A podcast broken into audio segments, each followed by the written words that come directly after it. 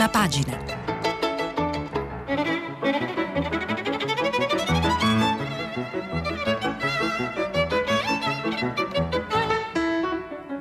Questa settimana i giornali sono letti e commentati da Francesca Sforza, giornalista del quotidiano La Stampa. Per intervenire telefonate al numero verde 800 050 333, sms e whatsapp anche vocali al numero 335 5634 296.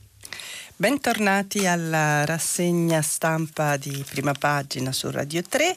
Oggi è domenica 26 luglio e si chiude una settimana che era cominciata sull'onda di un grande entusiasmo con eh, l'approvazione in Europa del Recovery Fund e che però è progressivamente scivolata, insomma, grazie ai fatti in, un, mm, così, in una zona di maggiore pessimismo, direi, che si registra appunto nei commenti di, di questa mattina.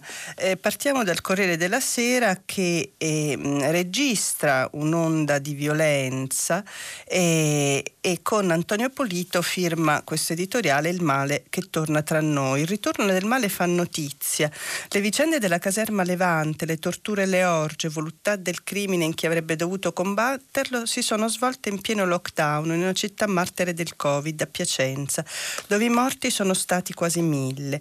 A Roma bande di ragazzini travestiti d'arancia meccanica sputano su citofoni e portoni per sfregio delle norme di igiene, oppure bastonano e rapinano un cinquantenne al grido di ebreo di merda, o pestano a sangue un custode pakistano per vedere l'effetto che fa un nero svenuto sul marciapiede.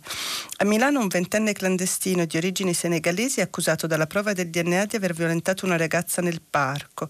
A Vittorio Veneto un gruppo di minorenni convinti che non avrebbero mai potuto punirli grazie all'età terrorizzavano i negozianti con estorsioni e minacce.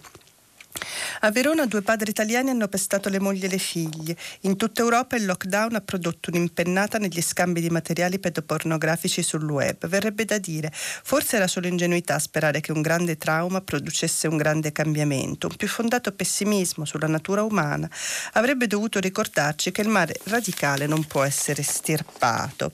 Ehm, salto qualche passaggio, però è altrettanto possibile, scrive Antonio Polito questa mattina sul Corriere della Sera, che anche il nostro sguardo sia cambiato, avendo smesso di vedere il bene che c'era apparso così evidente e trascinante nei giorni del dolore, oggi il male risalta di più con il suo pericoloso portato di seduzione e spirito di emulazione. La speranza di un'Italia migliore che si è accesa nei giorni della solidarietà non va abbandonata con un'alzata di spalle, perché tanto il mondo è questo. Il bene deve continuare a far notizia, anzi buone notizie come nel titolo di un fortunato supplemento del Corriere, vabbè. e deve alimentare costantemente la nostra condanna morale del male, la nostra insofferenza, la nostra sanzione sociale prima ancora che penale. I mesi che ci aspettano sono pericolosi, richiedono donne e uomini consapevoli che non basterà non fare il male per batterlo, ma solo fare il bene potrà riuscirci.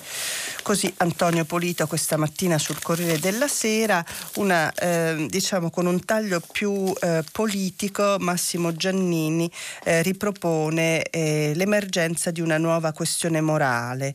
Eh, la questione morale, la, eh, citando la celebre intervista ehm, a Berlinguer ehm, il, 20, il 28 luglio di 39 anni fa, rilasciata a Scalfari, una delle interviste più significative della storia repubblicana, Giannini scrive questa mattina sulla stampa: La questione morale ce la portiamo dietro da allora ancora irrisolta nonostante le futili rivoluzioni politiche e le inutili abluzioni giudiziarie.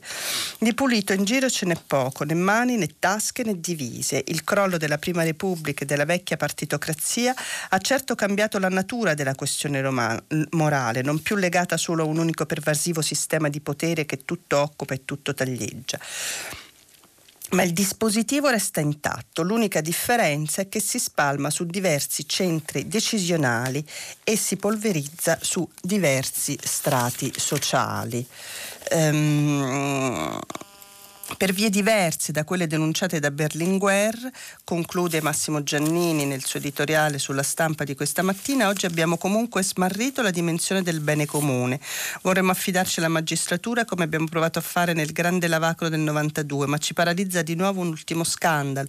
Sì, perché durante eh, il pezzo ha elencato diciamo, tutti gli ultimi scandali del, eh, dell'ultimo periodo. Mm, quello di Luca Palamare del SUC delle nomine del CSM nelle procure. Non bastano le trame di corrente e gli abusi d'ufficio, c'è una tragica grandeur persino negli abusi dell'illecito.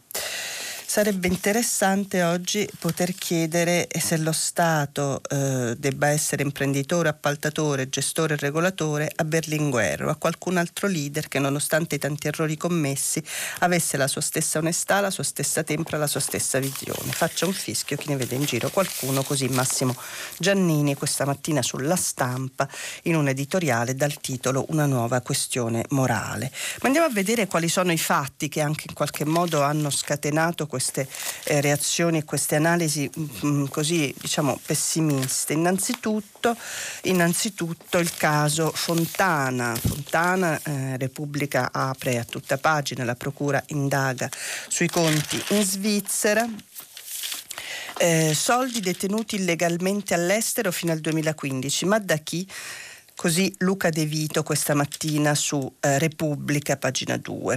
Mm, l'imbarazzo di Attilio Fontana ruota intorno alla storia del cognato, ma anche a quella dei conti esotici, denaro spuntato quasi per caso nella vicenda della fornitura dei camici alla regione Lombardia e su cui la Procura di Milano ha cominciato a indagare. All'attenzione degli investigatori ci sono i soldi gestiti fino a cinque anni fa tramite trust, che sarebbero stati aperti nel 2005 alle Bahamas dalla madre allora 82enne e con il figlio beneficiario beneficiario, dichiarati allo Stato italiano dieci anni dopo, alla morte della signora, quando sono diventati ufficialmente eredità del figlio all'epoca sindaco di Varese. Un totale di 5,3 milioni di euro scudati tramite voluntary disclosure, su cui ora i PM vogliono vederci chiaro e per cui hanno ordinato una serie di accertamenti tecnici alla Guardia di Finanza, a partire dal mandato fiduciario, ovvero l'insolito strumento con cui il governatore gestisce tramite una società 4,4 milioni di euro sui conti svizzeri. Un pasticcio nel pasticcio verrebbe da dire perché l'evidenza di queste architetture finanziarie esotiche è arrivata a causa della fornitura da 513.000 euro per 75.000 camici affidata il 16 aprile dalla Regione a Dama Spala, società di Andrea Dini, cognato di Fontana che gestisce il marchio di moda Polle Shark di cui la moglie del governatore detiene una quota del 10%, una storica azienda varesina che nei giorni dell'emergenza come altre aveva riconvertito la produzione da felpe e magliette a camici e mascherine mascherine. Trasformata goffamente in donazione, dopo le domande del giornalisti di Report, la fornitura è stata interrotta. Una parte dei camici, Dini ha provato perfino a rivenderla a un prezzo maggiorato, 9 euro al pezzo rispetto ai 6, da cui voleva piazzarli alla regione. Da qui l'accusa di frode nelle pubbliche forniture che vede indagati Attilio Fontana, Andrea Dini, Filippo Bongiovanni ex DG di Area, la centrale acquisti del Perellone, e Carmen Schweigel, dirigente responsabile della struttura gare di Area. Questo un pochino il quadro che ci spiega Luca De Vito eh, su Repubblica questa mattina, eh, ma eh, Fontana eh, si difende, lo fa su tutti i giornali e, mh, mm, leggo dalla, dall'articolo del Corriere della Sera, nei miei patrimoni non c'è nulla di nascosto, scrive eh, Giampiero Rossi, scandalizzato ma determinato, gli assessori e collaboratori che lo hanno incontrato o sentito riassumevano così lo stato d'animo di Antilio Fontana. Il presidente della Lombardia aveva saputo nella notte tra venerdì e sabato di essere tra gli indagati per la vicenda della fornitura donazione. Ieri, dopo aver trascorso la mattinata a Varese per alcuni incontri già previsti, il governatore è tornato a Milano per incontrare collaboratori. E, ehm, nella sua ricostruzione Fontana ricorderà di aver saputo sì che l'azienda di suo cognato si era fatta avanti per offrire camici alla regione, ma di non essersi mai interessato alla procedura. Quando è venuto a sapere della fornitura, per evitare equivoci, gli ha detto di trasformarla in donazione. Lo scrupolo di aver danneggiato suo cognato lo ha indotto in coscienza a fare un gesto risarcitorio marcitorio, ha spiegato ieri l'avvocato Jacopo Pensa. Non sono in grado di capire dove sia il reato, ma i PM sanno quello che devono fare ed evidentemente sono state fatte indagini che hanno implicato l'iscrizione a garanzia dell'indagato. Così Giampiero Rossi sul Corriere della Sera nella ricostruzione della vicenda Fontana che eh, continueremo immagino a seguire nei prossimi giorni, ma c'è anche un lato politico affrontato da molti giornali come vedremo, ovvero ehm, eh, l'effetto sulla Lega, ne parla Marco Cremonesi, Salvini, sempre sul Corriere della Sera, eh, Salvini due punti, colpiscono la Lombardia ma vogliono solo attaccare me. Qui c'è un problema grosso come una casa, i giornalisti continuano ad affrontare il tema, il sistema Palamara continua a essere praticato come se nulla fosse accaduto. Matteo Salvini è arrabbiato più ancora che preoccupato. Eh, si parla eh, molto di, eh, del coinvolgimento della Lega anche sul fatto quotidiano che mette in fila eh, una serie di cose e nei sondaggi ehm, Scende nei sondaggi, cresce nelle indagini, scrive Tommaso Rodano sul fatto questa mattina. E, um, non è una bella estate per la Lega e si comprende la preoccupazione di Matteo Salvini che la sua creatura possa sparire per via giudiziaria. E, per cominciare c'è la madre di tutte le inchieste, quella di Genova sui famigerati 49 milioni. E, um, poi le indagini si accumulano, negli ultimi giorni ha preso corpo l'inchiesta sulla Lombardia Film Commission. E, insomma, molto imbarazzante anche il caso di Asorin San San Matteo, eh, su cui indaga la Procura di Pavia, andando a ritroso ci sono le spese pazze dei consigli regionali. Insomma, Tommaso Rodano mette in fila sul fatto eh, tutte le mille indagini sulla Lega. E il manifesto eh, titola sempre molto sapidamente Gatto C-Covid, la fornitura dei 75 camici per il Covid alla Regione ehm, da parte della società del cognato di Fontana diventa un caso politico e ehm, libero libero come eh, anche altri giornali eh, più chiaramente di destra, scrive eh, in prima pagina eh, Lorenzo, con Lorenzo Mottola in un mondo dove un politico pescato a rubacchiare non fa neanche notizia, Attilio Fontana rischia di passare alla storia per essere l'unico dell'ambiente finito alla sbarra per aver tentato di regalare i suoi soldi a un ente pubblico. E non pochi 250 mila euro, ovvero tre anni di stipendio di un presidente della regione, il che lascia spazio a due sole ipotesi, o è completamente pazzo o le accuse nei suoi confronti non reggono. È un pochino questa la tesi che però viene riepilogata con argomenti eh, insomma, coerenti da Lorenzo Mottola questa mattina sul Libero. Ehm, c'è un altro fatto fatto eh, di cui anzi colpevolmente non vi ho parlato ieri, che coinvolge eh, un altro, eh, un'altra figura pubblica piuttosto nota, ovvero Rocca Casalino. Ehm, si tratta di una rivelazione che era sulla pagina, la prima pagina di ieri della verità, ma che recuperiamo appunto chiedendo scusa per non averla citata ieri. È la versione di Casalino a difesa del compagno. Allora, che cosa è successo? La, lo scoop della verità sulla segnalazione dell'antiriciclaggio riciclaggio dei movimenti finanziari del fidanzato cubano di Rocco Casalino, José Carlos Alvarez Aguila, ieri ha mandato in fibrillazione il mondo della politica. Sto leggendo dall'articolo di Giacomo Amadori e Fabio Mendolara sulla verità, appunto, facendo saltare anche le partenze per le ferie del portavoce di Palazzo Chigi. Ieri abbiamo raccontato come il giovane centroamericano abbia cominciato a speculare su più importanti siti di trading online, movimentando sul suo conto corrente qualcosa come 150 mila euro oltre a un'indennità NASPI di disoccupazione da modesti bonifici senza causale provenienti dal compagno. Infatti sul suo conto sono entrati un bonifico proveniente da un conto tedesco nella Plus 500, insomma c'è poi tutta la vicenda che, il, mm, che la verità ha ricostruito.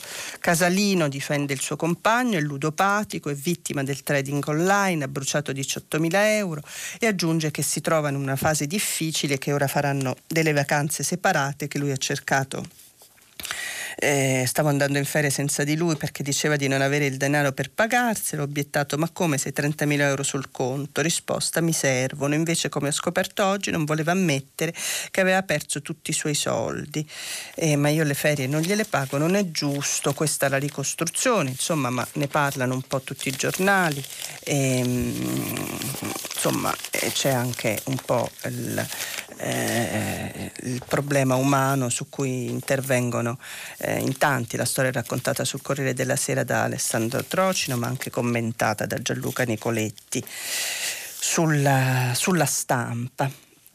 Eh, facciamo un, anche un breve aggiornamento sui fatti di, di Piacenza perché oggi eh, ci sono le confessioni del carabiniere che più o meno tutti eh, riportano, il Corriere gli dà particolare rilievo affacciandolo in prima pagina, il carabiniere Montella confessa mi spiace ma non ho fatto tutto io, ehm, confessa, vuota il sacco, tenta solo di rimensionare almeno qualcuna delle tante troppe gravissime gravissime accuse che pendono sulla sua testa, da quando l'inchiesta della Procura di Piacenza ha fatto piazza pulita nella caserma Levante dei Carabinieri, così Giuseppe Guastella, inviato a Piacenza del Corriere della Sera. Non ho fatto tutto io. Montella sa che di fronte a un castello accusatorio costruito molto saldamente, collaborare è l'unico modo per ottenere un domani uno sconto di pena dalla giustizia.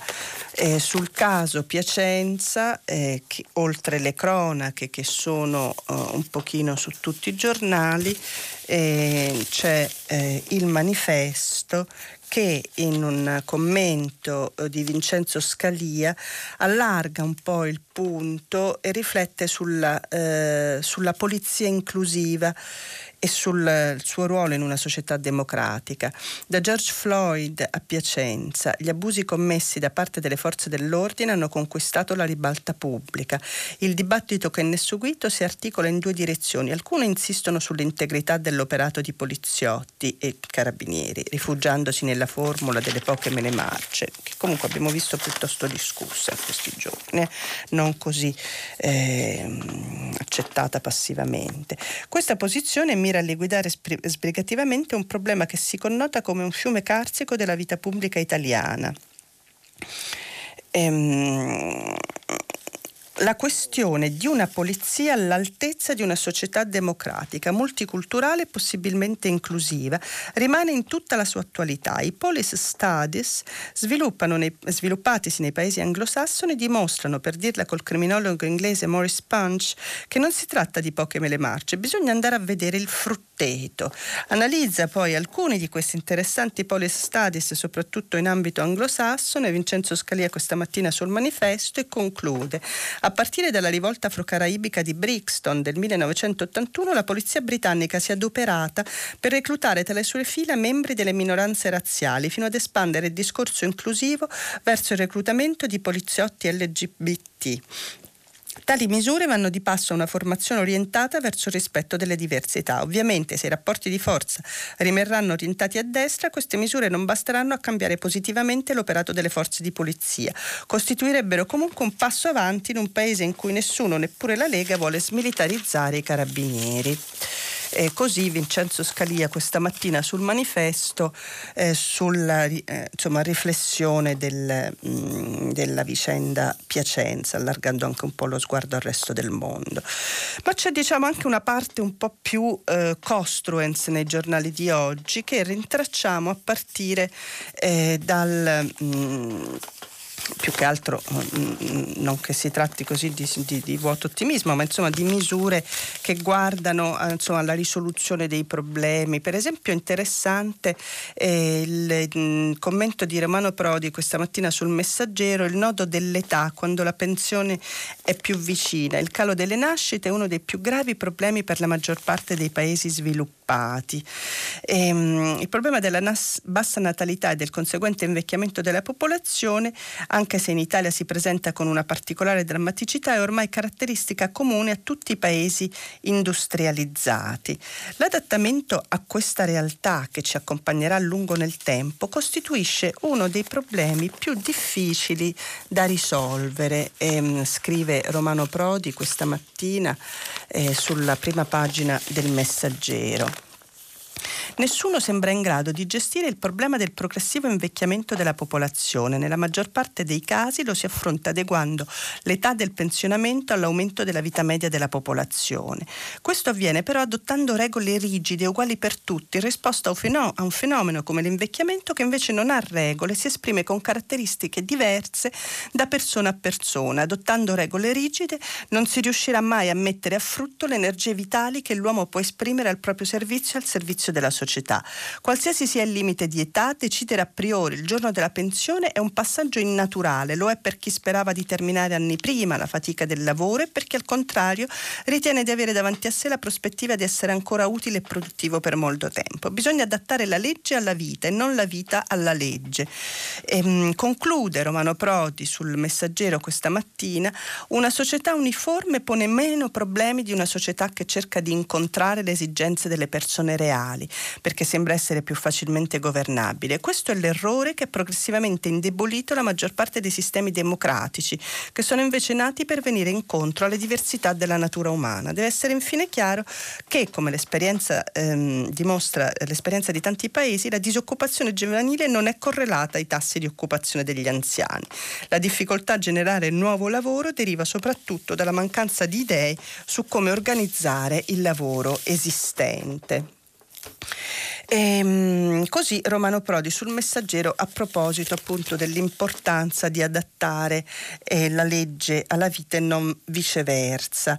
E, ieri si è parlato anche nel corso di una telefonata eh, dell'assegno per i figli, l'aveva scritto l'avvenire qualche giorno fa, ci torna oggi Repubblica, assegno per i figli, per darlo a tutti servono 7 miliardi, scrive in prima pagina.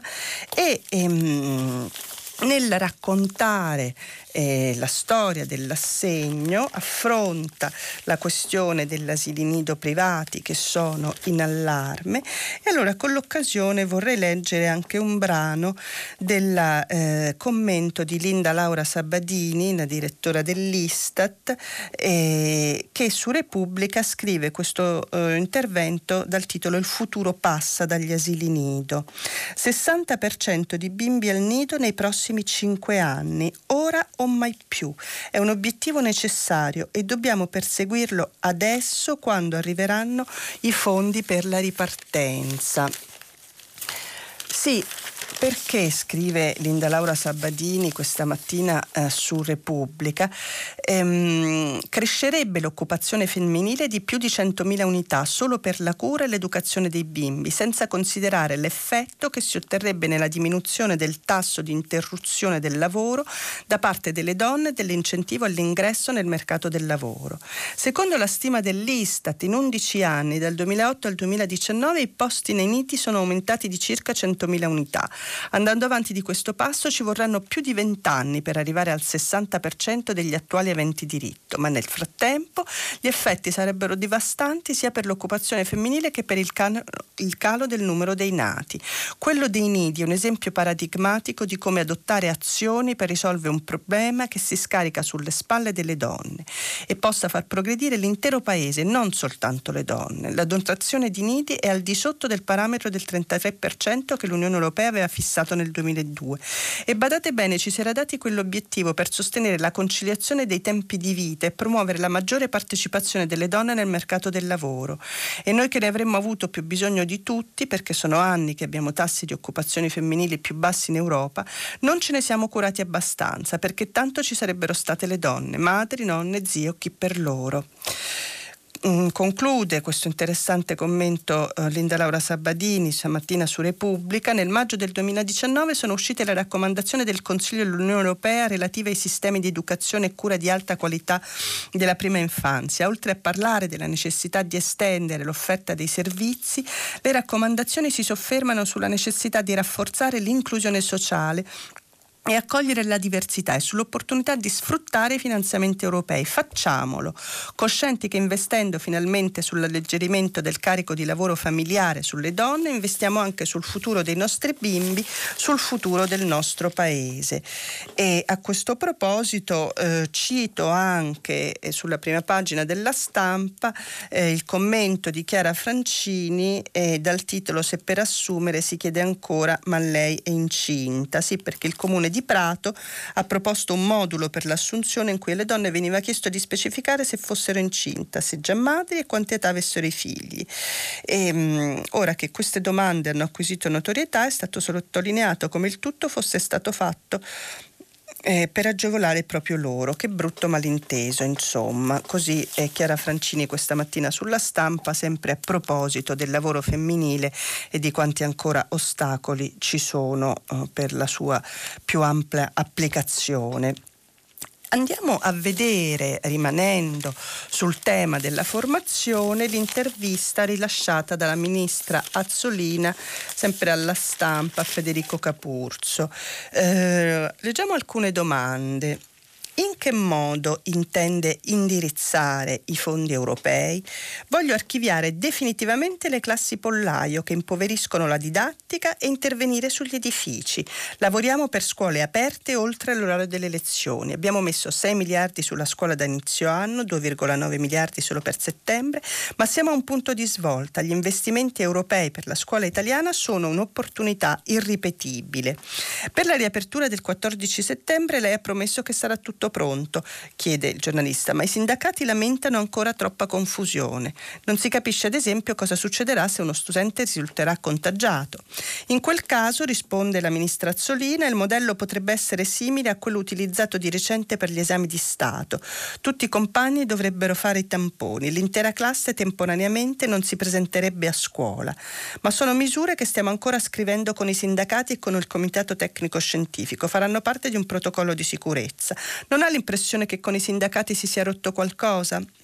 Risponde la ministra Azzolina. Abbiamo avuto momenti di criticità, come sul concorso straordinario. I riverberi ci sono ancora adesso, ma io devo tutelare l'intero mondo dell'istruzione, non solo una parte. Famiglie e docenti vogliono la riapertura a settembre e su questo dovremmo essere tutti d'accordo. Così la ministra Azzolina, che si dichiara molto preoccupata per la fuga degli studenti, è impegnata a cancellare le classi pollaio. Ne avevamo parlato a questo proposito anche nei giorni scorsi qui al filo diretto, ehm, così l'intervista alla ministra sulla stampa. Ci sono anche altre interviste di politici oggi sempre sul tema delle risorse, di come spenderle, di, come, di che atteggiamento prendere nei confronti appunto di tutte queste risorse europee che sono in arrivo e segnalo l'intervista a Berlusconi sul Corriere della Sera eh, che ehm, voterebbe subito, scrive eh, Paola Di Caro questa mattina sul Corsera, voterebbe subito il MES anche se i suoi alleati sono contrari perché non è un voto di fiducia. E al Premier lancia un appello accorato perché accolga le indicazioni di Forza Italia e le permetta di sostenere in Parlamento lo scostamento di bilancio, ma Silvio Berlusconi che sceglie di tenersi fuori dal caso Fontana al governo non offre di più, è fantapolitica lo scenario che vedrebbe il suo partito appoggiare l'esecutivo e anzi con gli alleati dirà no alla proroga dello stato di emergenza. Non ci sono ragioni per farlo. Eh, voterebbe il MES anche se i suoi alleati sono contrari, anche se fosse indispensabile il suo voto di governo? Chiede Paola Di Caro questa mattina a Berlusconi sul Corriere della Sera. Certamente sì, anzi chiedo al Presidente Conte di portare la questione a una determinazione parlamentare al più presto possibile. Ma il voto sul MES è soltanto un voto sul MES, non è un voto di fiducia al governo nell'atto di nascita di una maggioranza diversa. C'è una convergenza di vedute su un argomento specifico e solo su questo, con parte della maggioranza e una divergenza con Lega e 5 Stelle, non ha alcun significato politico nazionale, questo deve essere chiaro. Da parte nostra è un atto di coerenza con la nostra visione dell'interesse nazionale, dell'Europa e del rapporto con l'Unione Europea. C'è anche un'altra intervista che voglio segnalare su Repubblica, su Repubblica eh, che, eh, dove Concetto Vecchio intervista Matteo Renzi. E leggiamo alcuni passaggi di questa intervista che ci restituiscono, anche insieme alle altre voci che abbiamo sentito, qual è un pochino il eh, insomma, l'umore della politica italiana. Matteo Renzi da dove partirebbe per spendere 209 miliardi?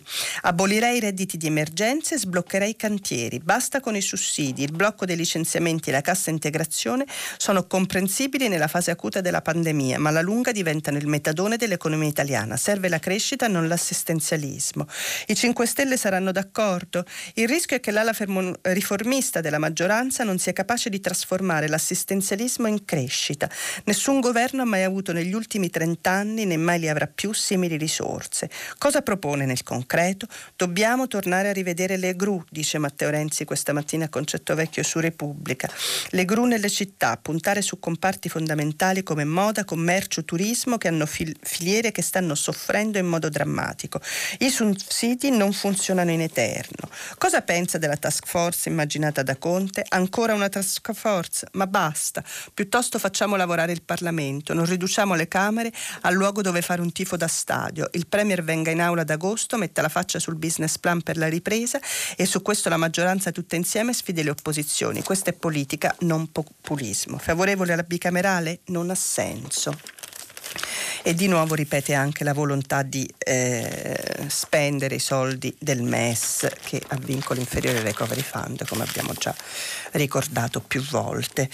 E, ehm, chiuderei questa eh, parentesi, insomma questa parte mh, politica della rassegna con un eh, sondaggio eh, realizzato dal Tempo eh, in cui mh, un'analisi per la verità di dati di un sondaggio sondaggio eh, che vedono in grande ascesa eh, Fratelli d'Italia. Secondo l'ultimo sondaggio Ipsos di Nanno Pagnoncelli, il partito che registra l'incremento di consensi più rilevanti è Fratelli d'Italia. Scrive Andrea Amata, ma è un commento che in realtà fa perché spiega, cerca di, eh, sui dati del sondaggio, cerca di analizzare eh, il motivo per cui il partito di Giorgia Meloni continua l'ascesa ehm, della curva distanziandosi a soli 5 punti dalla Lega di Matteo Salvini. Ehm, I sondaggi eh, scrutinano l'opinione pubblica, scrive Andrea Mata sul Tempo questa mattina, che per sua natura è volatile, incline a mutamenti continui. Non vanno gestiti come se fossero una realtà granitica. Il partito della Meloni ha un retaggio organizzativo e si sta strutturando sui territori per dare fisicità al suo messaggio di conio patriota, mentre nella Lega prevale l'esclusiva propulsione dimensione lideristica che come in ogni organizzazione per risultare efficace e stabile deve essere puntellata dalla classe dirigente. E quindi diciamo questo messaggio chiaro sul patriottismo e secondo il tempo la, ehm, eh, la ragione del successo eh, di Giorgia Meloni registrato nei sondaggi. Si parla anche, ma poco in realtà, di migranti e della situazione critica a Lampedusa, eh, ne parla Repubblica a pagina 8 agosto, il centro di accoglienza è stracolmo, l'Italia chiede alla Tunisia di fermare le ripartenze, oggi ci sono state delle nuove emergenze, immagino che domani sia una giornata in cui questo tema sarà più presente sui giornali, ma ne parla anche Avvenire che eh, racconta eh, in una esperienza mh, in forma di editoriale, una lettera al direttore da parte di due, ehm, da Fabiola e Filippo Bianchini dell'Associazione Giovanni Papa Giovanni XXIII raccontano l'esperienza dell'accoglienza eh, di un profugo e di quanto questa sia eh, una possibilità anche per l'Europa di offrire riscatto a tante persone che fuggono dalla guerra, dalla miseria.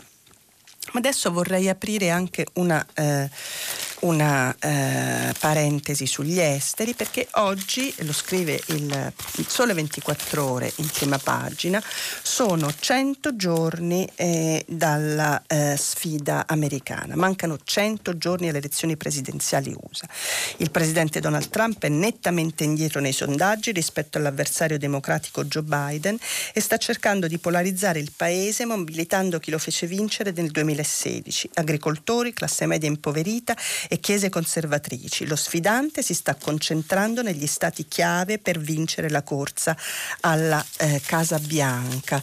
Così questa mattina in prima pagina sul Sole 24 Ore ehm, Riccardo Barlam e Marco Valsania eh, da eh, New York raccontano in due articoli, tutti e due molto interessanti, su, eh, uno su Trump e uno su Biden, quali sono le strategie e quali sono i numeri eh, della sfida americana. Eh, sfida americana che vorrei eh, raccontare eh, con una storia che ehm, eh, in questi giorni sta occupando tantissimo i media statunitensi, eh, ma eh, è meno presente in quelli, eh, in quelli, italiani, ovvero il caso di Portland, la battaglia di Portland. L'unico giornale eh, che ne parla oggi è il Corriere della Sera, pagina 15, con un pezzo di eh, Giuseppe Sarcina che vi voglio leggere. È comunque una pagina molto eh, bella. Che racconta una storia particolare. Quella di Portland è una battaglia sporca. Donald Trump ne ha fatto un simbolo della sua campagna elettorale. Un'altra occasione memorabile dal suo punto di vista, come la polizia a cavallo inviata contro i manifestanti di Washington DC il primo giugno scorso. Nella città dell'Oregon, una delle più liberal d'America, le proteste per l'uccisione dell'afroamericano George Floyd si sono trasformate in uno scontro frontale con il presidente degli Stati Uniti e il suo spregiudicato luogotenente tenente, il segretario a Intermint per la sicurezza interna Chad Wolf. Il 26 giugno Trump ha firmato l'ordine esecutivo per proteggere i monumenti e il patrimonio federale. Il 4 luglio Wolf ha selezionato un centinaio di militari tra i più addestrati, pescandoli sostanzialmente da tre corpi federali, gli US Marshal, i Bortak, cioè le unità incaricate di proteggere i confini, e le truppe speciali dell'ICE, la polizia per il controllo dell'immigrazione. Le immagini che arrivano da Portland fanno paura. Le giornate, specie nel fine settimana, cominciano con marce pacifiche che puntano verso i due edifici federali. Ehm, Dentro il fronte della protesta ci sono anche gruppuscoli violenti, come si è già visto a Minneapolis. Saltano fuori con l'ostilità, lanciano bottiglie di vetro, petardi, ma la risposta delle truppe in mimetica e in assetto di guerra è chiaramente sproporzionata. Non c'è alcuna strategia di contenimento e di dissuasione. I militari spug, sbucano dai due grandi palazzi sotto assedio e cominciano a randellare chiunque capiti a tiro, giovane e anziano, dimostranti pacifici o vandali. E poi un diluvio di lag- lag- lacrimogene, granate assordanti, proiettili trattati con composti chimici irritanti. Questa è la situazione a Portland raccontata da Giuseppe Sarcina in questo articolo eh, di cui vi leggo ancora la conclusione. Nel frattempo lo schieramento anti-Trump si allarga. Sabato 18 luglio è comparso il muro delle mamme, centinaia di madri e nonne vestite di giallo, mobilitate via Facebook da una donna finora sconosciuta, Bev Barnum, sposata, due figli. Marciano, cantano, si tengono per mano, si frappongono tra gli uomini in verde e i manifestanti. Accanto a loro ecco anche il muro dei papà e poi il muro dei veterani e poi associazioni più collaudate come la protesta dei lavoratori della sanità e gli insegnanti contro i tiranni. Ma Trump non arretra, anzi ritiene necessario fermare i terroristi altrimenti perderemo il controllo delle nostre città. Il sindaco di Portland, il democratico Ted Wheeler, replica al presidente non importa nulla di Portland dove non ha alcun seguito. Con questa invasione cerca consenso in Ohio e nell'Iowa. Questo insomma il caso Portland interessante come sono interessanti altre due storie di esteri che segnalo anche se non ho tempo eh, di leggere diffusamente, ovvero il caso ungherese ungherese eh, dove ci sono state dimissioni dei reporter per non cedere eh, alla... Um, al uh, diktat di Orban sulla stampa. Oltre 70 giornalisti del quotidiano online index.u, il sito di notizie più letto in Ungheria, si sono dimessi dopo il licenziamento del dittatore Zabolsk Dul.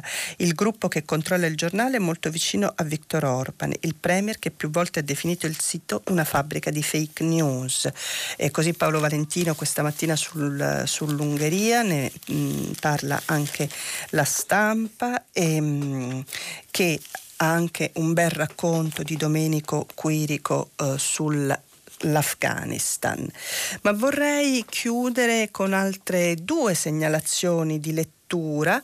Eh, non abbiamo mai parlato in questa settimana perché eh, insomma, c'erano altre eh, priorità della storia dei musei e del caso di Chiara Ferragni eh, che appunto ha fatto da testimonial se insomma, si è aperto il dibattito se fosse giusto o meno, insomma se ne è parlato anche su Radio 3 in altri luoghi, ma volevo segnalare questo pezzo sul fatto di Tommaso Montanari perché adesso eh, eh, c'è anche il caso del cantante Mahmoud che vuole girare un video a... Um, eh, al Museo Egizio di Torino.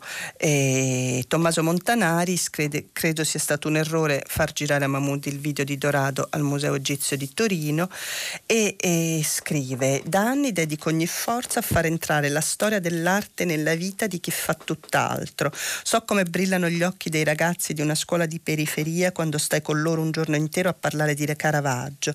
Ci vogliono umiltà, cura e fatica e la convinzione profonda che tutti, ma proprio tutti, siamo fatti per amare l'arte, ma scrivere che la Ferragni è bella come la Venere di Botticelli, come hanno fatto gli Uffizi, far torto alla Ferragni e Botticelli, non parla delle opere d'arte né le comunica. Solo la propaganda manipolatoria degli Uffizi può far credere che torme di adolescenti siano accorsi grazie a quegli scatti e se anche facessero la fila per farsi un selfie nella stessa posizione, d'avremmo, davvero avremmo avvicinato qualcuno all'arte. Usare i musei come location non comunica le opere, così come organizzare festival festini in biblioteca non porta lettori. Roberto Longhi diceva che gli storici dell'arte devono essere in ogni senso popolari. Oggi preferiscono battere le mani alla Ferragni che sporcarsele in una vera condivisione del loro sapere. Ma tra una storia dell'arte, ostaggio degli addetti ai lavori e la sua trasformazione in uno spot per consumatori, esiste la via di una vera formazione di massa al godimento dell'arte. È una partita che si vince a scuola, alla radio, in televisione e anche sui social, ma siamo in pochissimi a giocarla ogni giorno.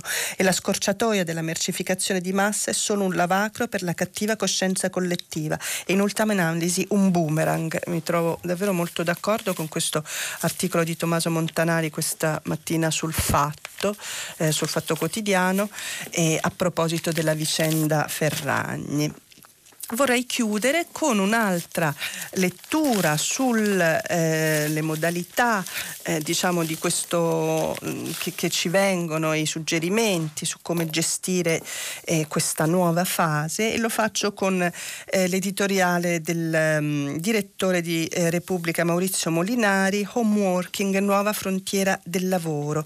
L'economia cambia volto i centri delle città si svuotano nuove abitudini quotidiane si impongono e gli spazi degli uffici vengono ripensati. È l'impatto dell'home working, il lavoro da casa, che sta cambiando radicalmente l'idea stessa del luogo di occupazione, innescando conseguenze a pioggia che includono opportunità e rischi. Ehm, per comprendere l'impatto del lavoro da casa bisogna partire dai numeri generati dalla pandemia Covid-19. Un'indagine Gallup attesta che alla fine di aprile lavoravano in, remoto, in remoto oltre metà degli, degli americani, pari a due terzi dell'intero sistema economico più ricco del pianeta.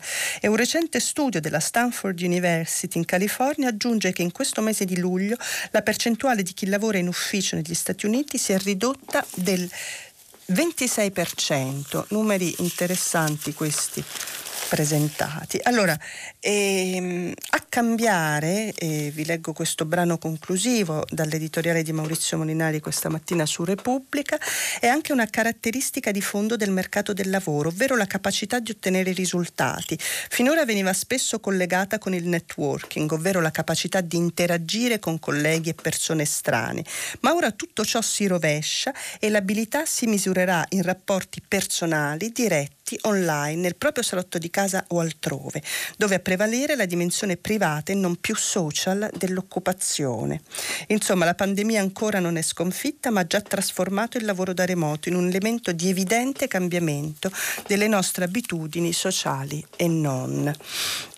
Oggi è anche il giorno della, eh, dell'uscita dell'Espresso che eh, analizza, torna sulla strage, sulla strage di Bologna e titola appunto Chi è stato? Milioni di dollari della P2 per finanziare i terroristi neofascisti. Le carte inedite svelano mandanti della pagina nera della storia repubblicana. Questa è la copertina dell'Espresso su cui chiudiamo eh, la rassegna stampa di oggi. Vi aspetto dopo la pubblicità per rispondere alle vostre domande. Francesca Sforza, giornalista del quotidiano La Stampa, ha terminato la lettura dei giornali di oggi. Per intervenire chiamate il numero verde 800 050 333. Sms e WhatsApp anche vocali al numero 335 56 34 296. Si apre adesso il filo diretto di prima pagina per intervenire e porre domande a Francesca Sforza, giornalista del quotidiano La Stampa. Chiamate il numero verde 800 050 333. Sms e WhatsApp anche vocali al numero 335 5634 296. La trasmissione si può ascoltare, riascoltare e scaricare in podcast sul sito di Radio 3 e sull'applicazione Rai Play Radio. Bentornati al filo diretto detto ehm, tra me gli ascoltatori. Vi ricordo che stiamo pubblicando i vostri messaggi anche vocali sul sito di Radio 3, ne stanno arrivando diversi eh, sia sul tema eh, del governatore Fontana ma anche molto sulla questione degli asili nido e, dei, mh, mm, e del lavoro femminile. Partiamo dalla prima telefonata. Pronto? Pronto? Buongiorno. Buongiorno, sono uh, Luciano e mi incuriosiva una cosa rispetto all'affare Fontana. Eh, mi incuriosiva una cosa, esattamente questi camici eh, volevano essere venduti alla regione Lombardia a 6 euro per camice, mentre poi essendo andato a monte, non so se l'ha venduti parzialmente o non parzialmente, comunque parzialmente andato a monte l'affare, per cui questi camici sono stati riproposti a cliniche private a 9 euro. Ecco, innanzitutto mi sembra di capire che forse il prezzo proposto alla Regione Lombardia non era, non era poi male se sul mercato privato andavano a 9 euro. Questo però mi fa eh, anche un, pensare una considerazione generale. Molto spesso per andare a tirar fuori il marcio mh, della pubblica amministrazione e nel caso del, della sanità, senza aspettare la magistratura, forse sarebbe il caso di andare a spunciare un po' i bilanci e nel vedere se certi prodotti sono stati pagati molto di più da una regione rispetto dall'altra, uh-huh. perché lì è evidente se ci sono delle discordanze, come in questo caso di 3 euro eh, del 50%, sì. ovviamente c'è qualcosa che non va. Ecco, terza cosa, per la regione Lombardia ehm, è stata soggetta di tantissime indagini da Formigoni, eccetera, adesso con Fontana, uh-huh. eccetera, e col Covid. Eh, ma dico, ma la regione Lombardia è proprio quella che ha fatto una così cattiva sanità e rispetto alle altre che sono molto più sotto silenzio, però i cui, eh, i cui cittadini devono emigrare, venire in Lombardia o in Emilia Romagna per farsi curare e, e, diciamo, e, e, poi anche re, la regione Lombardia mi sembra che con altre, eh, l'Emilia Romagna, il Veneto, sono quelle che hanno inciso di meno sul, eh, sul debito pubblico, mentre altre regioni molto sotto silenzio danno un servizio molto più cattivo e lo dimostra l'emigrazione per farsi curare e poi anche i costi che poi si ripercuotono sul costo generale dello Stato. Ecco, volevo sì. sentire questa, una sua riflessione su questo, sì. grazie. Ecco sì, proviamo a fare una riflessione. Lei ha parlato di due aspetti. Da una parte eh, certo che eh, diciamo che il tema dei costi delle forniture eh, è uno eh, dei temi centrali se uno va ad analizzare dire, quali sono i luoghi in cui si annidano eh, gli abusi, gli errori, le inadempienze e, gli, gli scambi poco trasparenti. E questo vale nel caso dei camici e di questi 3 euro, che, insomma, eh, di questa discrepanza di 3 euro, ma vale eh, per tantissime cose, vale per, forn- per il computer della pubblica amministrazione che in un posto costano X, in un altro posto costano Y e fa parte diciamo di quella zona grigia, è proprio uno dei punti eh, in cui si annida anche secondo studi eh, nazionali eh, diciamo mm, eh, ben fatti proprio in cui si annida eh, la corruzione, la maggiore, il maggiore livello di corruzione in Italia. Per cui da una parte questo e, e, ora al di là dello specifico ehm, su cui dire, c'è un'inchiesta in corso e vedremo, tra l'altro ecco, eh, si pone il punto di, di tutti questi dettagli delle inchieste che sono ehm, presentati all'opinione pubblica e che rischiano quello che appunto anche ieri eh, Piero Sanzonetti eh, avvertiva eh, sul riformista di eh, celebrare processi fuori dalle aule di tribunale, per cui su questo io vorrei cercare di rimanere invece eh, sul piano delle considerazioni. E sul piano delle considerazioni accolgo la sua eh, che individua, come dire, eh, non, non, è stato così esplicito, però individua come dire, la, la, la politicizzazione eh, di determinate inchieste, perché lei si chiede come mai ora tutti in Lombardia queste inchieste, ne abbiamo viste, il Fatto Quotidiano ne elenca tantissime proprio in Lombardia che proprio eh, riferiti alla Lega. E questo è uno degli argomenti che è fiorito in Italia da eh, vent'anni a questa parte sulla politicizzazione della magistratura. E è un tema, eh, è un tema su cui eh, non mi sento di essere definitiva, eh, ma che certo eh, mh, denuncia una stortura del nostro sistema e soprattutto del livello di sfiducia tra Stato e cittadini, perché la sfiducia non è soltanto quella eh, diciamo eh, eh, dell'incertezza legata a come si utilizzano le risorse, ma è anche quella eh, della diffidenza nei confronti delle istituzioni, per cui eh, insomma sull'uso politico della magistratura si è detto, scritto, pensato talmente tanto che eh, gli argomenti sarebbero anche solo esporli tutti eh, sarebbe davvero eh, troppo lungo. Quello che io in questo frangente registro è che eh, di nuovo eh, la situazione sul caso Fontana presenta dei lati eh, chiari e scuri e vorrei che ci fossero appunto che la cosa fosse chiarita eh, da un punto di vista dell'inchiesta più che, sul, eh, più che, sui media, ma questo mi rendo conto che è un, ormai una valanga difficile da arrestare, non vale solo per il caso Fontana. Passiamo a una prossima telefonata, pronto? Eh, pronto? Buongiorno. Buongiorno, allora Daniela sono un'insegnante in pensione, um, sono stata mamma mentre lavoravo con una bambina piccola. A proposito del discorso degli asili nido, sì. Io vorrei sottolineare come non siano soltanto importanti queste soluzioni istituzionali, ma eh, sia fondamentale anche una politica familiare che permetta la vicinanza di genitori, cioè non mandati a lavorare a 50 km di distanza e anche nonni di queste presenze, data anche la mia esperienza di insegnante, io l'ho vissuta attraverso i miei alunni, uh-huh. eh, la presenza di una rete familiare dà sicurezze affettive eh, che secondo me sono molto più forti di quelle di un'istituzione, sia pure validissima. Io sicuramente ho usufruito per quanto mi è stato possibile dell'asilo nido, della scuola materna, però avere la presenza di una rete di familiari è fondamentale.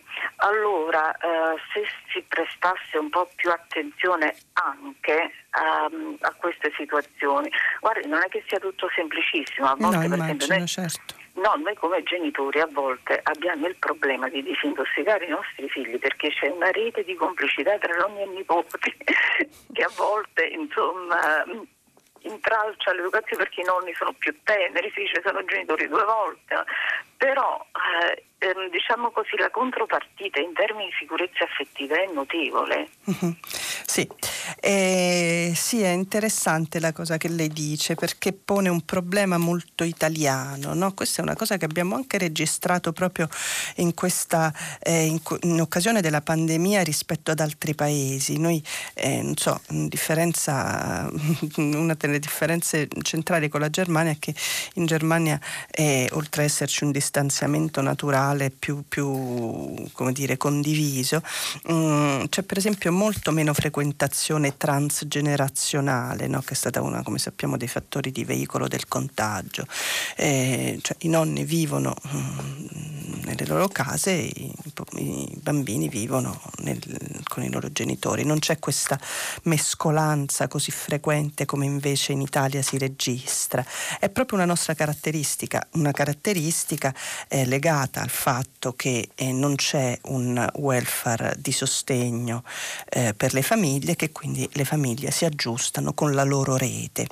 Ora il punto però è eh, quando questa rete è funzionale, mm, va bene, però sempre di più eh, questa rete mostra la sua fragilità e soprattutto ci sono moltissime eh, realtà in cui la rete non c'è. Allora che si fa quando non ci sono i nonni o quando le famiglie eh, sono separate magari anche fisicamente in, nei luoghi, le famiglie di origine sono lontane, eh, cioè la vita è, è diventata più complicata e le reti si sono un po' sfilacciate. E allora io credo che noi stiamo in questo momento eh, in una fase di sfilacciamento della rete in cui sarebbe necessario che lo Stato diventasse rete.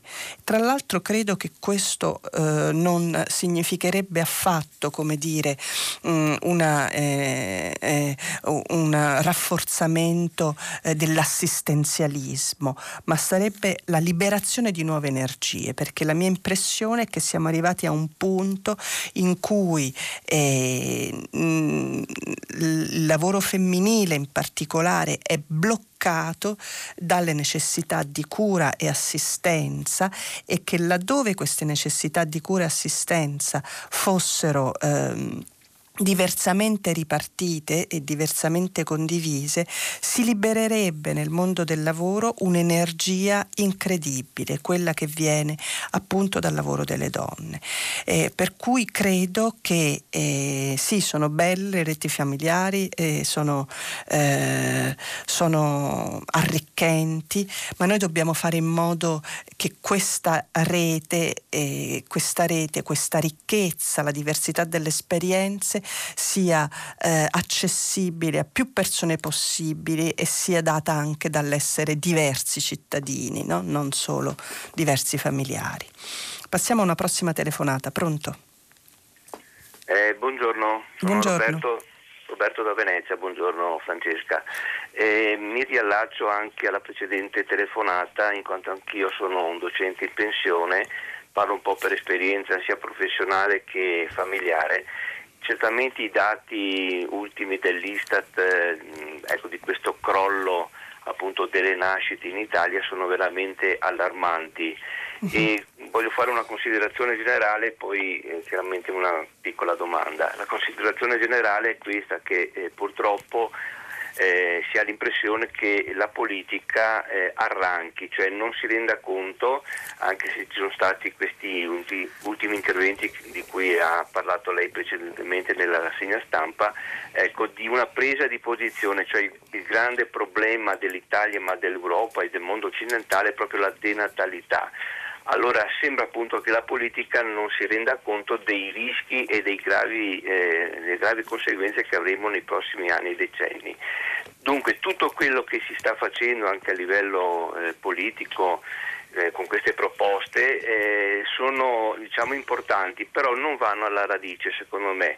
Bisognerebbe veramente prendere in mano strutturalmente il discorso della natalità eh, chiaramente con incentivi economici che sono importanti, però eh, penso che eh, l'importante sarebbe anche un'azione educativa, formativa eh, di scelta di vita perché è chiaro che eh, far figli è molto difficile, la leva economica è molto importante, però se non c'è una scelta personale, una scelta di vita che può essere appunto una scelta civile ma anche eh, religiosa, insomma di formare eh, una famiglia, un futuro, eh, si rischia di fare ehm, degli interventi così episodici che poi non vanno a incidere sulla eh, realtà, in quanto eh, nei prossimi anni vedremo veramente una, una continuazione di quello che l'Istat ci sta dicendo. Per cui la domanda è questa, come mai in Italia la politica non riesce a mettere al primo posto o tra i primi posti veramente questo problema demografico e dunque di aiuto a chi vuole fare famiglia, a chi vuole fare figli? Sì. La ringrazio e la sento per radio. Allora, eh, diciamo che è sempre ehm, complicato per, una, eh, per, uno Stato decidere di fare delle politiche eh, proprio eh, chiaramente ehm, proattive attive sul fronte dell'incidenza della natalità. Lo abbiamo visto, è una pratica eh, piuttosto, eh, eh, piuttosto, diffusa eh, negli stati autoritari, eh, lo fa la Cina nel caso di politiche di contenimento, ma insomma lo, lo, ha fatto in passato la Russia, dando per esempio dei, degli incentivi economici a chi adottava bambini oppure faceva più figli, eh, proprio dando dei soldi alle famiglie che si incaricavano eh, della gestione di più figli. E queste politiche non hanno mai funzionato non hanno mai funzionato davvero perché, eh, perché ora io sono un, solo un'appassionata di demografia ma non un'esperta, eh, però osservo che le curve eh, della, demograf- della, demografia seguono davvero tantissimi fattori che sono fattori eh, come dire, strutturali per cui sì di incidenza di alcune politiche. Ehm, anche se appunto non di quelle di cui sto parlando che, che sono così un po' massificate, e mm, più di somma di micropolitiche sono quelle funzionanti, ma è fatta anche appunto dal, dal mood, dal sentimento culturale di un paese. E io credo che volendo analizzare questo aspetto, che è quello su cui mi sembra lei eh, fosse più interessato e anche ponesse l'accento ed effettivamente è il più interessante, anche se il più insondabile e il più sfuggente. Che cosa vediamo nel nostro paese? Vediamo un paese che fatica a guardare all'accoglienza eh, in modo positivo e l'accoglienza non è solo l'accoglienza del migrante a cui questa parola è associata e io sono certa che, per, ehm, insomma, che nella maggior parte eh, delle persone questa parola desta quasi come dire una diffidenza, no? invece, invece, l'accoglienza è anche l'accoglienza di un figlio, è anche l'accoglienza di un... Eh, eh, è anche un'accettazione di un allargamento no? del proprio orizzonte. Allora io credo che se questo paese non lavora sul sull'accoglienza, non crescerà e, e non sta lavorando sull'accoglienza perché, eh, eh, perché guardiamo anche eh, no, come viene vissuto eh, il migrante che arriva in questo paese. Cioè, eh, ora abbiamo visto in questi giorni, mh, mm, non specificamente, ma eh, eh, nelle ultime settimane, anche questa associazione così mh, mm, triste, sbagliata, scorretta, funesta tra il, port- il, migrante e il portatore di contagio, cioè perché non si è riuscito a trovare neanche un caso, ma se no si, si capiva che sarebbe diventato il nuovo refrain, i migranti portano il coronavirus, come se i migranti non si ammalassero come noi di coronavirus, come se non fossero persone come noi. Allora, guardate che quando appunto eh, questo si registra sui media, ma i media spesso sono specchio di una società, non, de- non necessariamente né migliori né peggiori. Allora, quando non c'è eh, accoglienza non ci può essere crescita. Questa è la mia personale opinione. Passiamo a una prossima telefonata. Pronto? Pronto? Buongiorno. Eh, buongiorno, sono Ornella da un paesino del Frusinate. Io volevo mettere l'accento sull'importanza delle piccole imprese, in particolare dell'artigianato italiano che ha una ricchezza infinita e che però si va perdendo. Io ho parlato con diversi artigiani, a loro non conviene prendere degli apprendisti perché fra contributi, assicurazioni viene a costare troppo.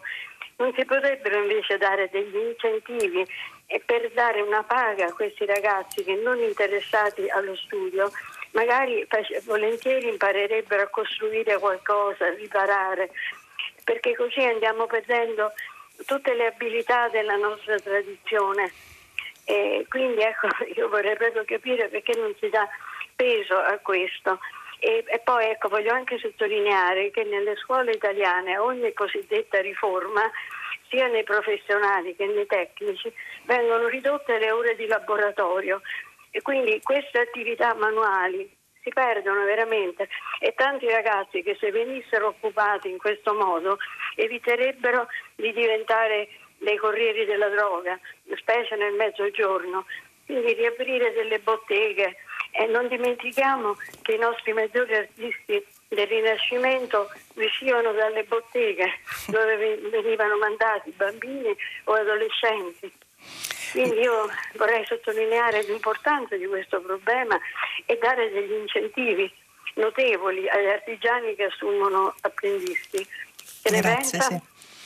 Eh, grazie di questa telefonata. Eh, lei solleva un tema interessante perché l'artigianato, l'artigiano è forse, quello, eh, è forse la categoria eh, più in crisi in questo momento e c'è una oggettiva perdita eh, di capitale umano su questo fronte, una perdita che eh, insomma è stata ormai è, è datata diciamo dall'inizio della globalizzazione per cui si parla di decenni e, e, ehm, che spesso non riesce a trovare come dire, delle, eh, anche delle nicchie di salvataggio, no? sia da un punto di vista eh, come dire, della, della, legislazione che non la difende, sia da un punto di vista come dire, della modernità dei tempi e delle cose che stanno succedendo nel mondo, perché eh, lei parla di artigiani, io condivido anche in qualche modo un po' una nostalgia per questa perdita anche del lavoro manuale nel suo senso più alto e allo stesso tempo eh, ci stiamo affacciando in un mondo in cui mm, ci saranno, ma ci sono già i robot, ovvero dei sostituti per tutto ciò che è il, eh, il lavoro eh, manuale.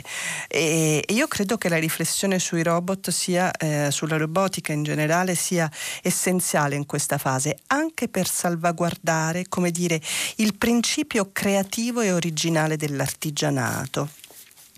Eh, perché mh, mm, probabilmente nell'artigianato si perderà proprio come dire eh, il, eh, il, dato manuale, il dato della ripetizione, il dato del eh, ma se ne acquisteranno altri se si può, se si, se si potesse immaginare ecco, un artigianato eh, contemporaneo, quindi che guarda anche agli sviluppi tecnologici eh, con curiosità e non con, e non con chiusura cultura. E credo che sia un po' questa la sfida.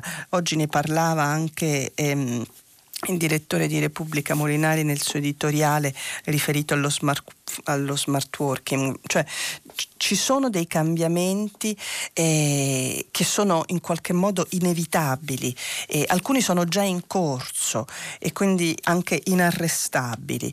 E quello che possiamo fare è cercare di ancorare a questi cambiamenti il meglio delle esperienze che abbiamo accumulato nel passato. Sicuramente l'artigianato nel caso dell'Italia è uno di questi eh, ed è ancora un grosso potenziale. E, mh, colgo l'occasione per, tra l'altro, visto che la signora parlava delle crisi delle imprese e proprio segnalare che il Sole 24 ore oggi si dedica uh, a questo proprio sul, sulla situazione del caos in cui si trovano gli ammortizzatori per le imprese e per i lavoratori, un pezzo da leggere, un'inchiesta da leggere oggi del Sole.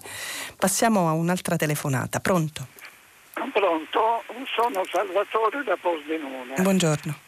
Buongiorno, io ci metto la faccia, eh, l'ho detto Matteo anche in intervista di stamattina. Eh, questa è un'espressione che abbiamo sentito spesso da parte dei politici, che vuole sottolineare, oltre a un impegno politico, anche uno morale, ecco, ritorna alla questione morale. E mancare a questo impegno significa perdere la faccia. Ora, in genere il politico oh, che dice questo vuole opporsi a chi, al politico che palla la pancia dell'elettore per poi eccitare emozione e passione e quindi sfruttare a proprio vantaggio. Ora, mia, le mie domande sono due, ecco. Cioè, non mi sembra che questa sia retorica di una politica, di una democrazia recitativa, come credo sia espresso qualcuno. E poi, cos'è il bene comune? Ecco, mi può spiegare questa espressione bene comune che trovo un po' po' complicato. Grazie. Sì, mi fa delle domande difficili. Allora, ehm, su, mm, mi scuso se ho, magari ho perso qualche parola per motivi di un audio un po' ehm, impastato, però credo di aver colto il senso. Insomma, lei si interroga su in qualche modo qual è la natura del, del populismo no? e, di, del, e, e di chi cerca il consenso facile. Io credo che sia un fenomeno davvero che abbiamo registrato eh, negli ultimi tempi in tutta Europa e in questo l'Italia è sempre un pochino avanti e credo che abbia come dire delle connotazioni di laboratorio politico ormai da veramente da almeno vent'anni, ma eh, il populismo è, è è, diffuso in tutta Europa.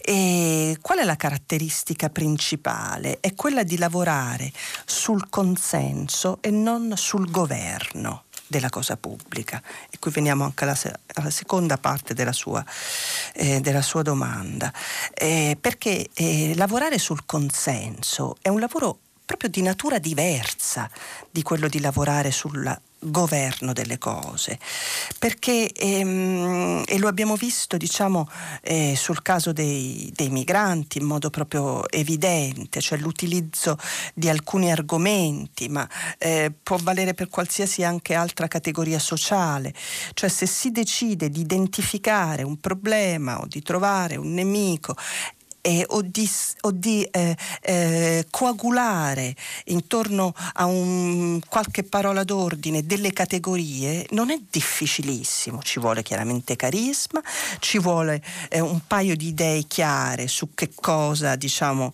usare eh, come arma retorica, ma insomma lo scontento è una cosa che, eh, che è nella nostra società, per cui raccoglierlo non è così difficile, non è così difficile se io faccio fatica ad arrivare alla fine del mese, eh, diciamo, eh, eh, canalizzare questa protesta in un, eh, in un, sogno di rivalsa con qualche possibilità di, eh, di vittoria. Direi che non è affatto difficile ed è questo che abbiamo visto accadere in tutta Europa e anche in Italia. Poi c'è un problema però e c'è quando si comincia a governare e noi in questo in Italia abbiamo visto con eh, la difficoltà della Lega di passare dal consenso al governo.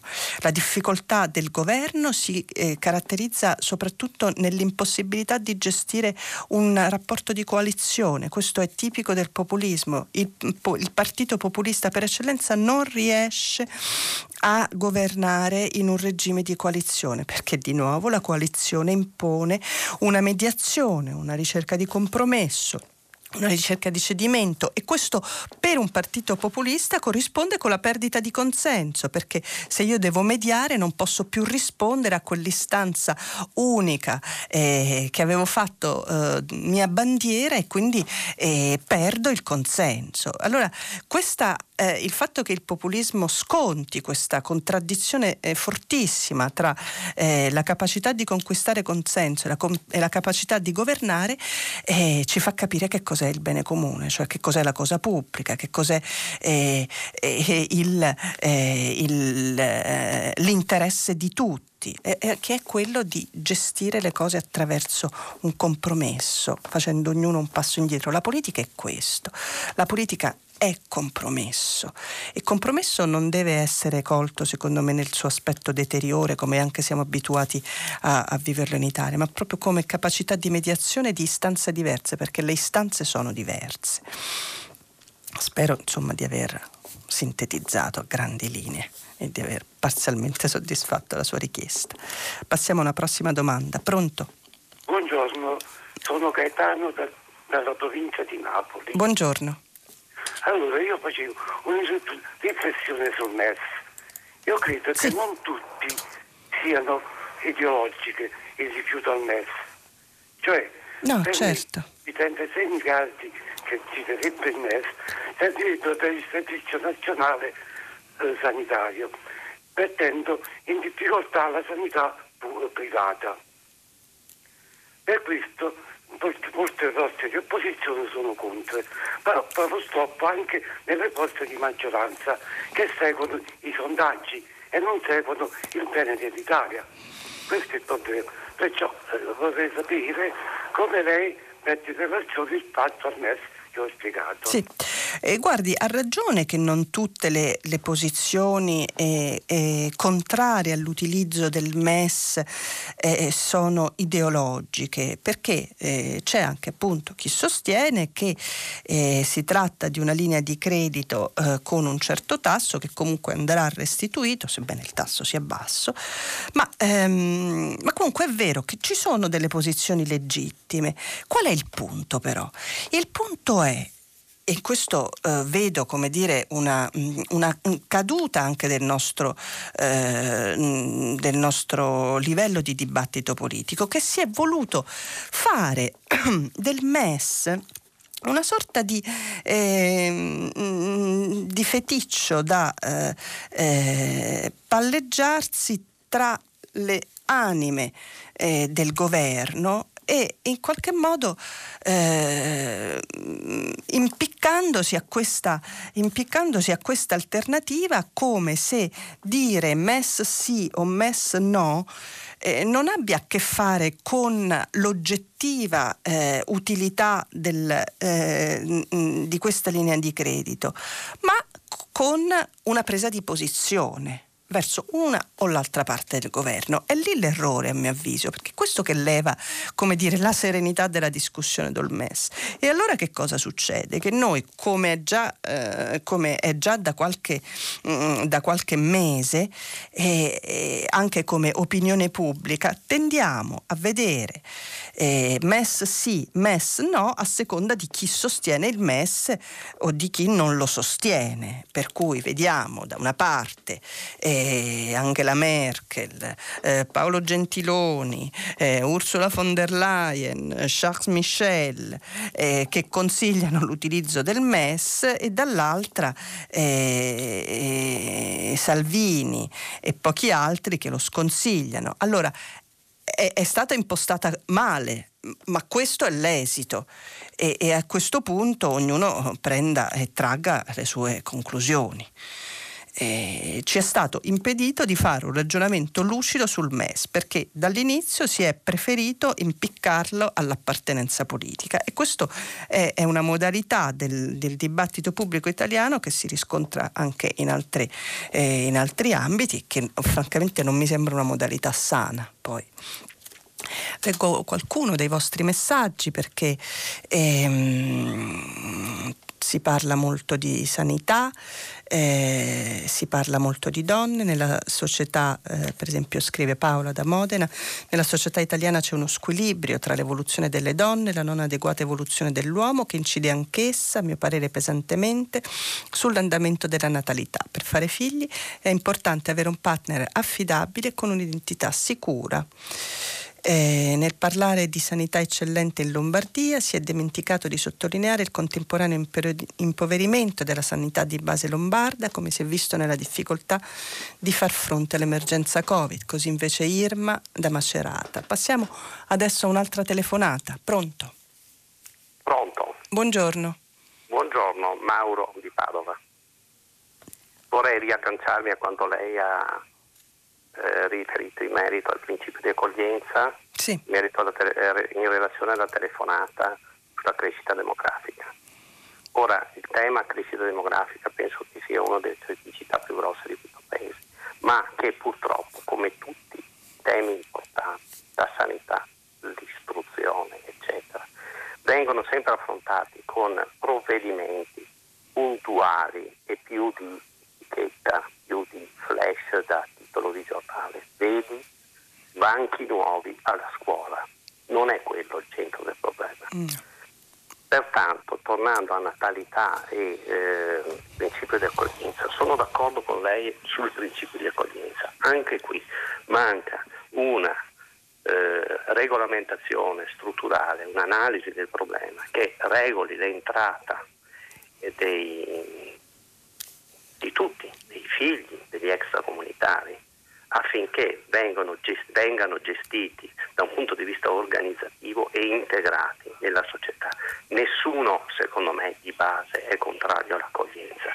Siamo contrari probabilmente all'accoglienza to cure senza regole. Questo volevo affermare. Sì. Buongiorno e grazie. No, grazie a lei. Tutti sono a favore, le regole difendono tutti, ri, difendono eh, chi accoglie e difendono chi è accolto. E quindi anch'io sono assolutamente eh, d'accordo con lei, ma in, in, inviterei ad allargare ancora questo concetto di accoglienza, perché accoglienza non è solo essere lì sul porto a tendere la mano a chi sbarca, accoglienza è anche la, eh, la politica dello Iussoli anche riconoscere la cittadinanza a chi vive, è nato qui e parla e, e, mm, come noi e va nelle scuole come noi ed è come noi.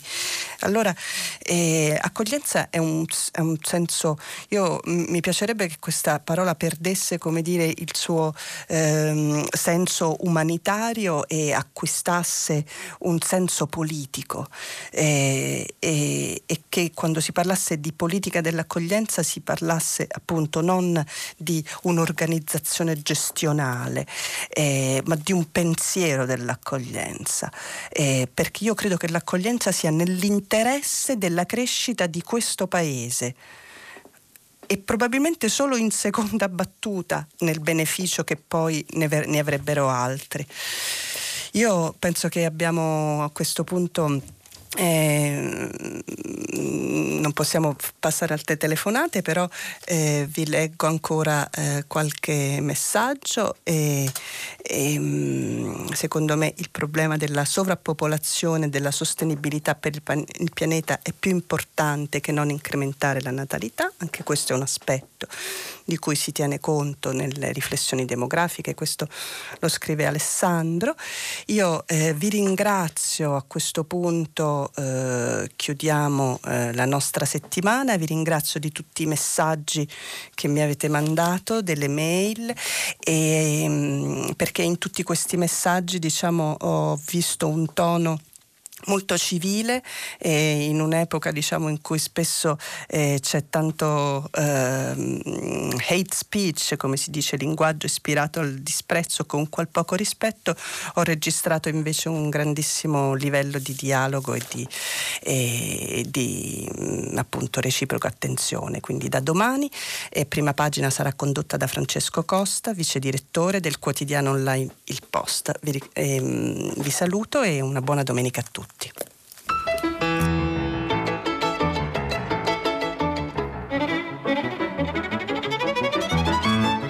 Termina qui il filo diretto tra gli ascoltatori e Francesca Sforza, giornalista del quotidiano La Stampa. Da domani, lunedì 27 luglio, la trasmissione sarà condotta da Francesco Costa, vice direttore de Il Post. Prima pagina è un programma a cura di Cristiana Castellotti, in redazione Maria Chiara Beranec, Natascia Cerqueti, Manuel De Lucia, Cettina Flaccavento, Michela Mancini. Posta elettronica, prima pagina chiocciolarai.it. La trasmissione si può ascoltare, riascoltare e scaricare in podcast sul sito di Radio 3 e sull'applicazione Rai Play Radio.